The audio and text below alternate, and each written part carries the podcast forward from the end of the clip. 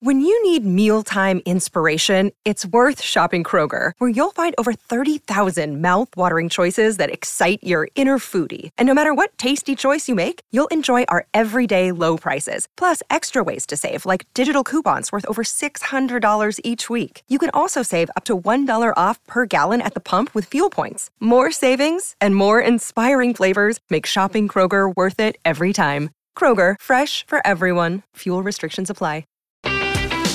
Nebraska Public Media Sports brings you Nebraska Baseball.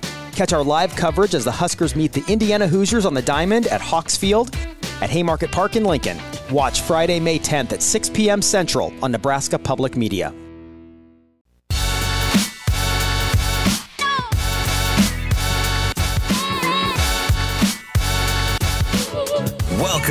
Welcome to Hurrdat Sports Radio. I want to say this. I mean, you talk about some of the, uh, it's a galvanized team.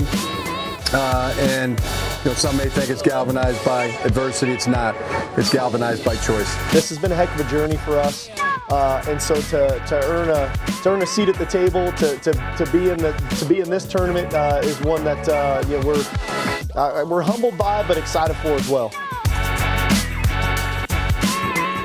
Kicking off hour number three here on Hurrdat Sports Radio. I'm Ravi Lulla. We're on AM 590, ESPN Omaha, ESPN Tri Cities, and hour number three is on KFOR in Lincoln. If you're still trying to get up and ready to go this morning, make sure you get out to the Beanery to put a little pep in your step. Four great Omaha area locations Gretna, Papillion, Ashland, and 168th and Giles. They roast their own coffee, locally owned and operated. They've got hot nice coffee, frozen specialty drinks, some breakfast sandwiches, muffins, even gluten free and vegan scones. The Beanery serving people coffee. Joining us now on the Warhorse Sportsbook Hotline is Ryan Fowler. He covers the NFL and college football for Bleacher Report. Ryan, how are you this morning?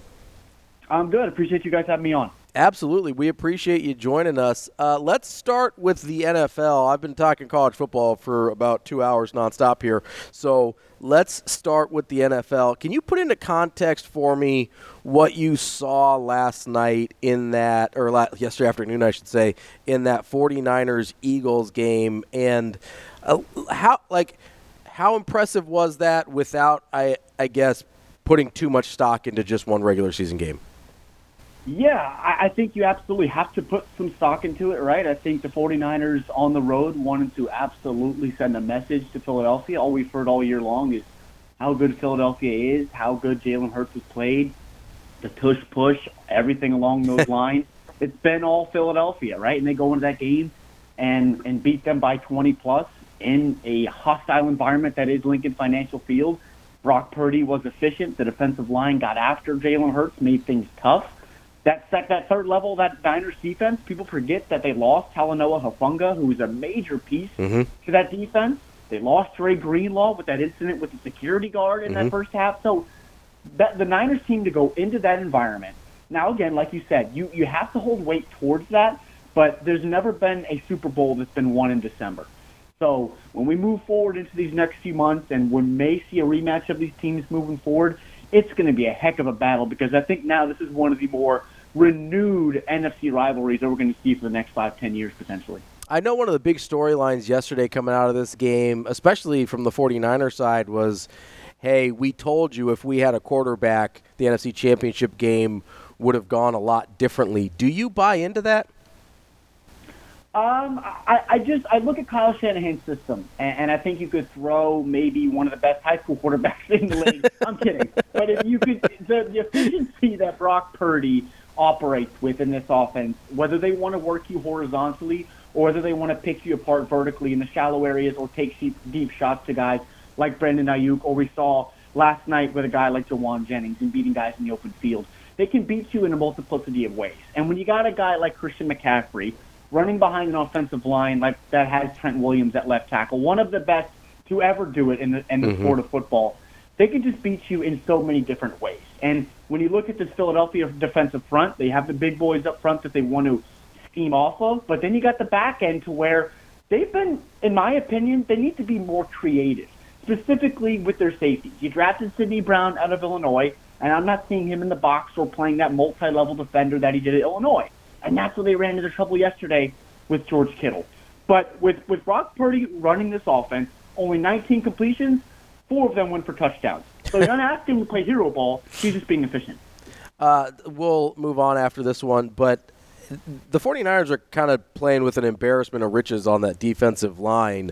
Um, how, I guess, how much of a factor do you think that will be in the postseason where we've seen teams, if they can get pressure with four, that might be all it takes to make a run to the Super Bowl? Yeah, I think it's extremely important. And Nick Bosa, Chase Young, they weren't the big time names that were productive yesterday. There's pressures there. I didn't see Chase a lot in that second half as their sparkly new addition at the deadline, but it really was Javon Kinlaw mm-hmm. in the middle of that defense. And what makes that unit so special up front is what they allow the linebackers when Fred Warner and both Drake Greenlaw are on the field together, as in my opinion, the best linebacker duo in all of football. So if you can get home with four and drop seven consistently in coverage in the NFL today where they just want to sling around 40, 45 times, it just makes life easier on everybody at every single level. We're talking with Ryan, Ryan Fowler of the Bleacher Report. Uh, what is your level of concern with the Kansas City Chiefs and their, uh, I, I, guess, sometimes inability to get that offense going? I mean, we, we know the issues with the receiving room, um, but a lot of times this year we have seen them struggle to put points on the board. What, what's your level of concern there?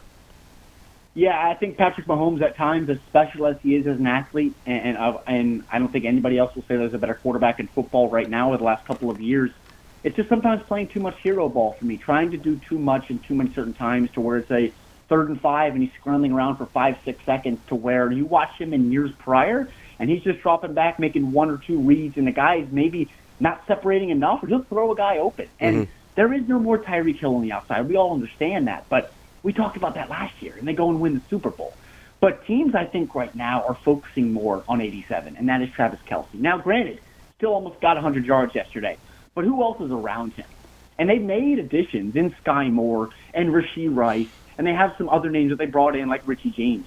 But those guys just haven't stepped up at all. And as good as Patrick is under center, at some point you have to ask those guys to at least get a little bit of separation to help Patrick Mahomes out to where he doesn't have to make a perfect throw every single time. And and that's where it comes down for me right now, where I'm not gonna I'm not gonna count out Patrick Mahomes as long as he's in Kansas City. Similar to how we thought about Tom Brady when he was in New England. I'm not gonna count him out when it comes down to it. But these guys on the outside have to help out, help him out a little bit. Excuse me, other than Travis Kelce. Well, speaking of Tyreek Hill, his new team nine and three uh, dominated yesterday against a not very good Commanders team. But do you look at the Dolphins as the class of the AFC?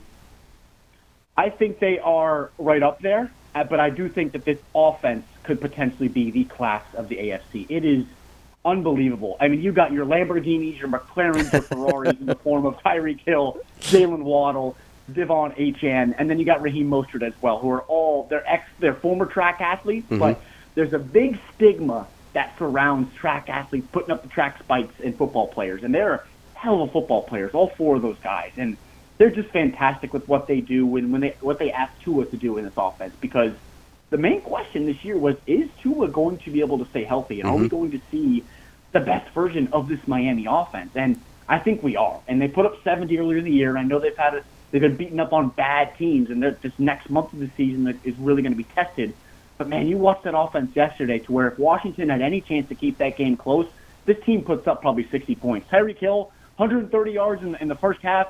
no one can cover him. I don't think anybody can cover him. Washington really broke one of the Ten Commandments in football, running man against Miami. You just don't do it. You don't. You just don't do it. So Miami, I think they are the class of the AFC offensively. I'm just interested to see how that front four uh, on defense steps up with the loss of Jaelan Phillips. As you look around the AFC, we talked about the Chiefs, we talked about the Dolphins. Uh, we also talked about the 49ers and the Eagles in the NFC. Do you look at the AFC and see anyone that you think is on that level that you think can be competitive against the NFC in the Super Bowl? I really like Baltimore. I okay. really do. Their defense right now is the best in football, and it's just looking at Lamar Jackson in this offense. How much can he do? Because he can win with his arm and he can win with his leg. The big stigma around him is he's a running back playing quarterback. Well, he's proven that he can throw the football. Mm-hmm. However, similarly, what Travis Kelce offers to Patrick Mahomes, losing Mark Andrews is going to be huge for this Baltimore offense because they've tried to make additions on the perimeter. Rashod Bateman, Zay Flowers has been an excellent first round pick. out of Baltimore, or excuse me, out of Boston College, but he's been banged up a little bit too. So it's who steps up around Lamar on offense, and if they do, I think they absolutely have a chance to get to the Super Bowl this year and potentially win the whole thing because they are special on defense. Uh, just a little bit more here on the NFL before we switch over to college. Uh, the Patriots fall to two and ten with that super bizarre game against the Chargers yesterday. Um, it was was that a game of two head coaches that are not going to be there next year? It could be, and it's crazy to say that about Bill Belichick, considering what the success that he's had over the last couple of decades. But both those teams look completely inept in all three phases of the game, mm-hmm. and a lot of people forget that the Chargers even drafted a guy like Quentin Johnston in the first round. It just has not worked out for them. Justin Herbert, that offense, the defense that they got, they're way too talented to be five and seven and to win a football game six nothing to where they didn't even score a touchdown. I completely agree with you. I think both coaches are are. I'm going to say Staley's more likely to go than Bill Belichick because of the relationship he has with ownership there. Sure. But what an ugly ball game that was in New England, where we saw Ezekiel Elliott run for 50 yards and really lead, be the most dynamic player in that entire football game, which was pretty embarrassing. And if you ask me, um, do you think there's a chance that Bill Belichick is coaching the Chargers next year? I don't think so. Okay. I, I don't think so. I, I think right now, I potentially see Bill Belichick holding out and being the potential next coach of New England next year with getting a fresh new quarterback in the building because it hasn't worked out with Mac Jones or Bailey Zappe. They even activated Malik Cunningham yesterday if he had to come in. Just hasn't worked out for them. So I don't expect him in LA. Maybe we see him in, in, in New England. Maybe he gets another shot with a fresh new quarterback under center in the form of Drake Maye or Caleb Williams. We'll see. We're talking with Ryan Fowler of Bleacher Report. All right, let's switch gears over to college football. Not that there was anything too crazy that happened yesterday. Oh, wait, a Power Five undefeated team got left out of the college football playoff. What did you make of the committee's decision to leave Florida State out? And uh, I guess what would you have done in that situation? Can't do it. You, you just can't hold out Florida State. Um, we talk about results, and if, if, if Jordan Travis was that important to this Florida State offense to where they keep him out as, again, undefe- undefeated Power 5 team, then he deserves to win the Heisman, if mm. you ask me. So yeah. It, you just cannot do it because you watch this defense play against a excellent Louisville offense and hold them to they were just inept on offense, winning games with a backup quarterback and a third string freshman quarterback. The defense was dominant. Everyone stepped up when they needed to.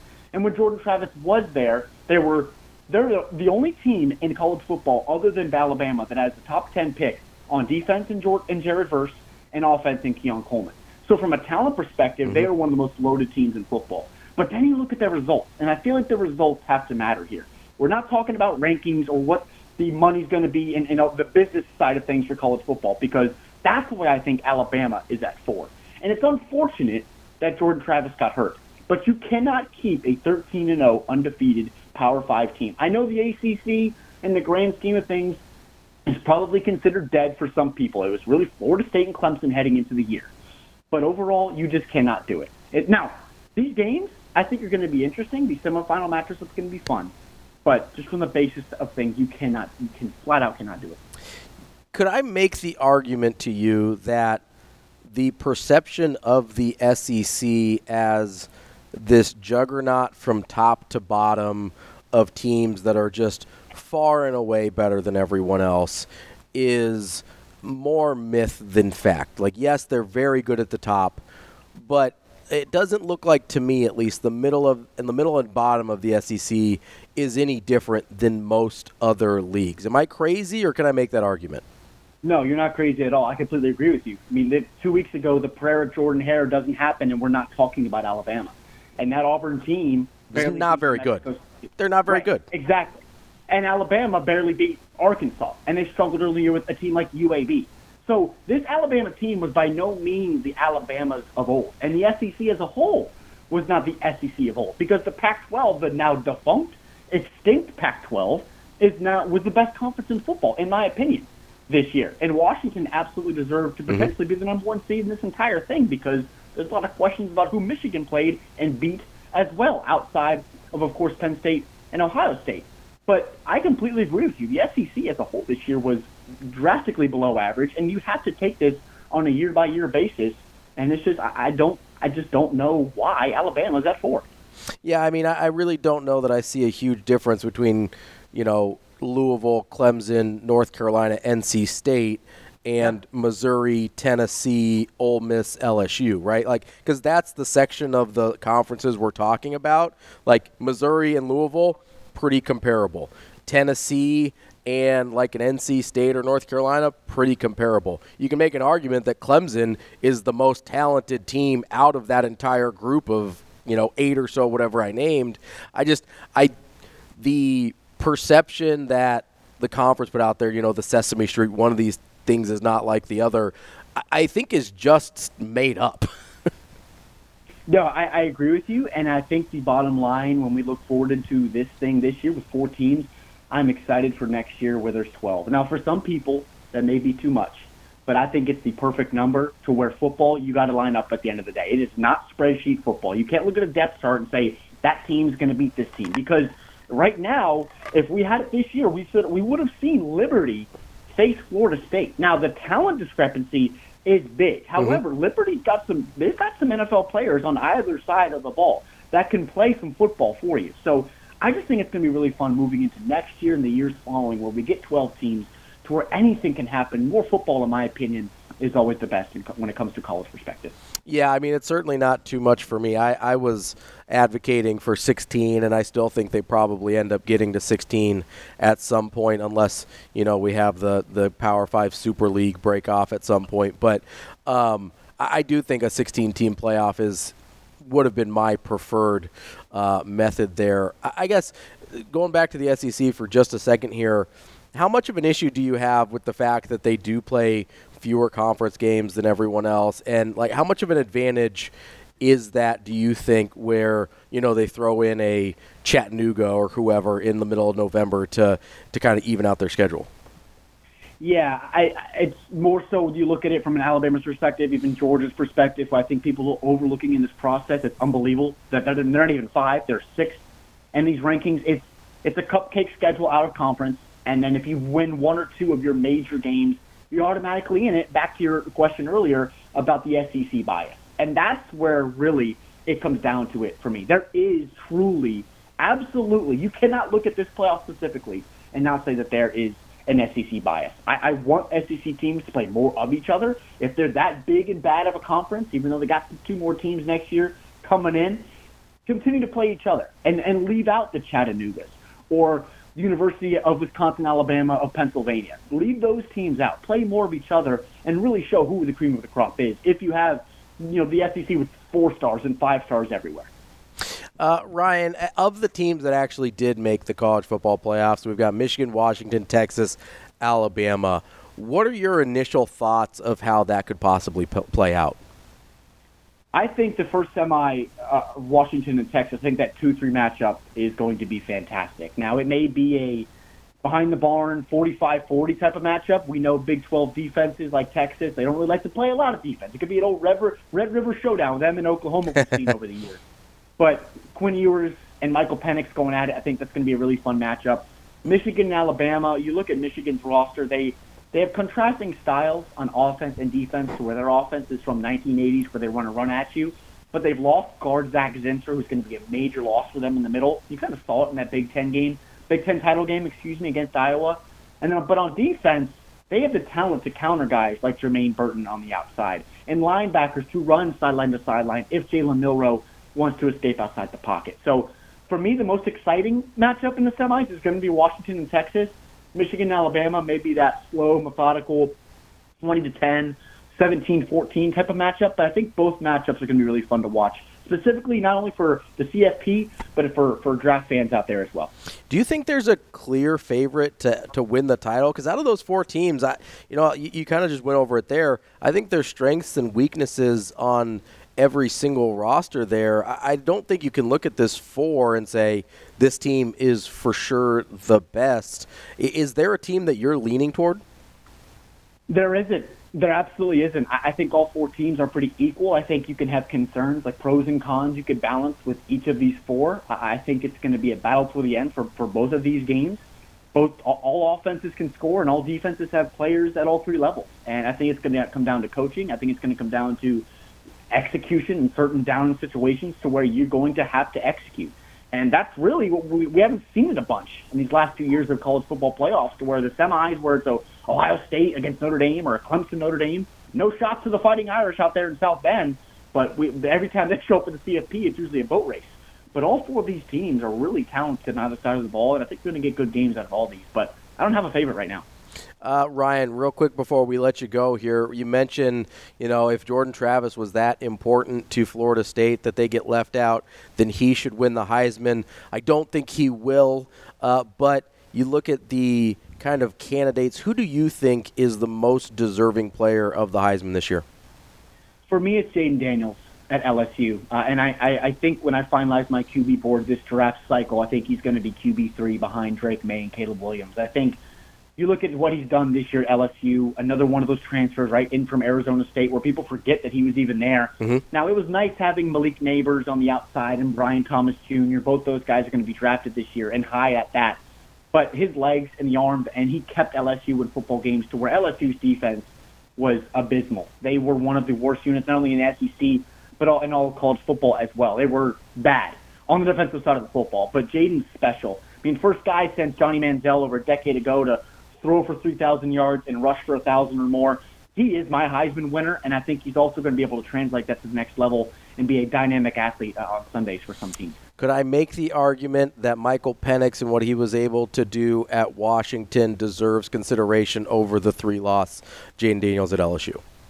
Oh, I think you're absolutely right. I mean, you watch Michael Penix and the big throws he made in that Pac-12 title game, and it's nice having guys on the outside like Rome Odunze. But I'm gonna be I'm gonna be really interested to see how he performs if they potentially meet a Michigan or an Alabama in the final, and those teams take away a guy like Rome Odunze. Because I don't think Texas will. They have talent on the defensive front, but Michigan with Will Johnson and Alabama with a guy like Kool-Aid McKinstry and Malachi Moore, they will take away a guy like Rome Odunze. So Ja'Lynn Polk and Jalen McMillan, those are the guys that are going to have to step up. But Michael Penix is it's been a really nice evaluation since coming over from Indiana, to where at times he was unplayable there for the Hoosiers.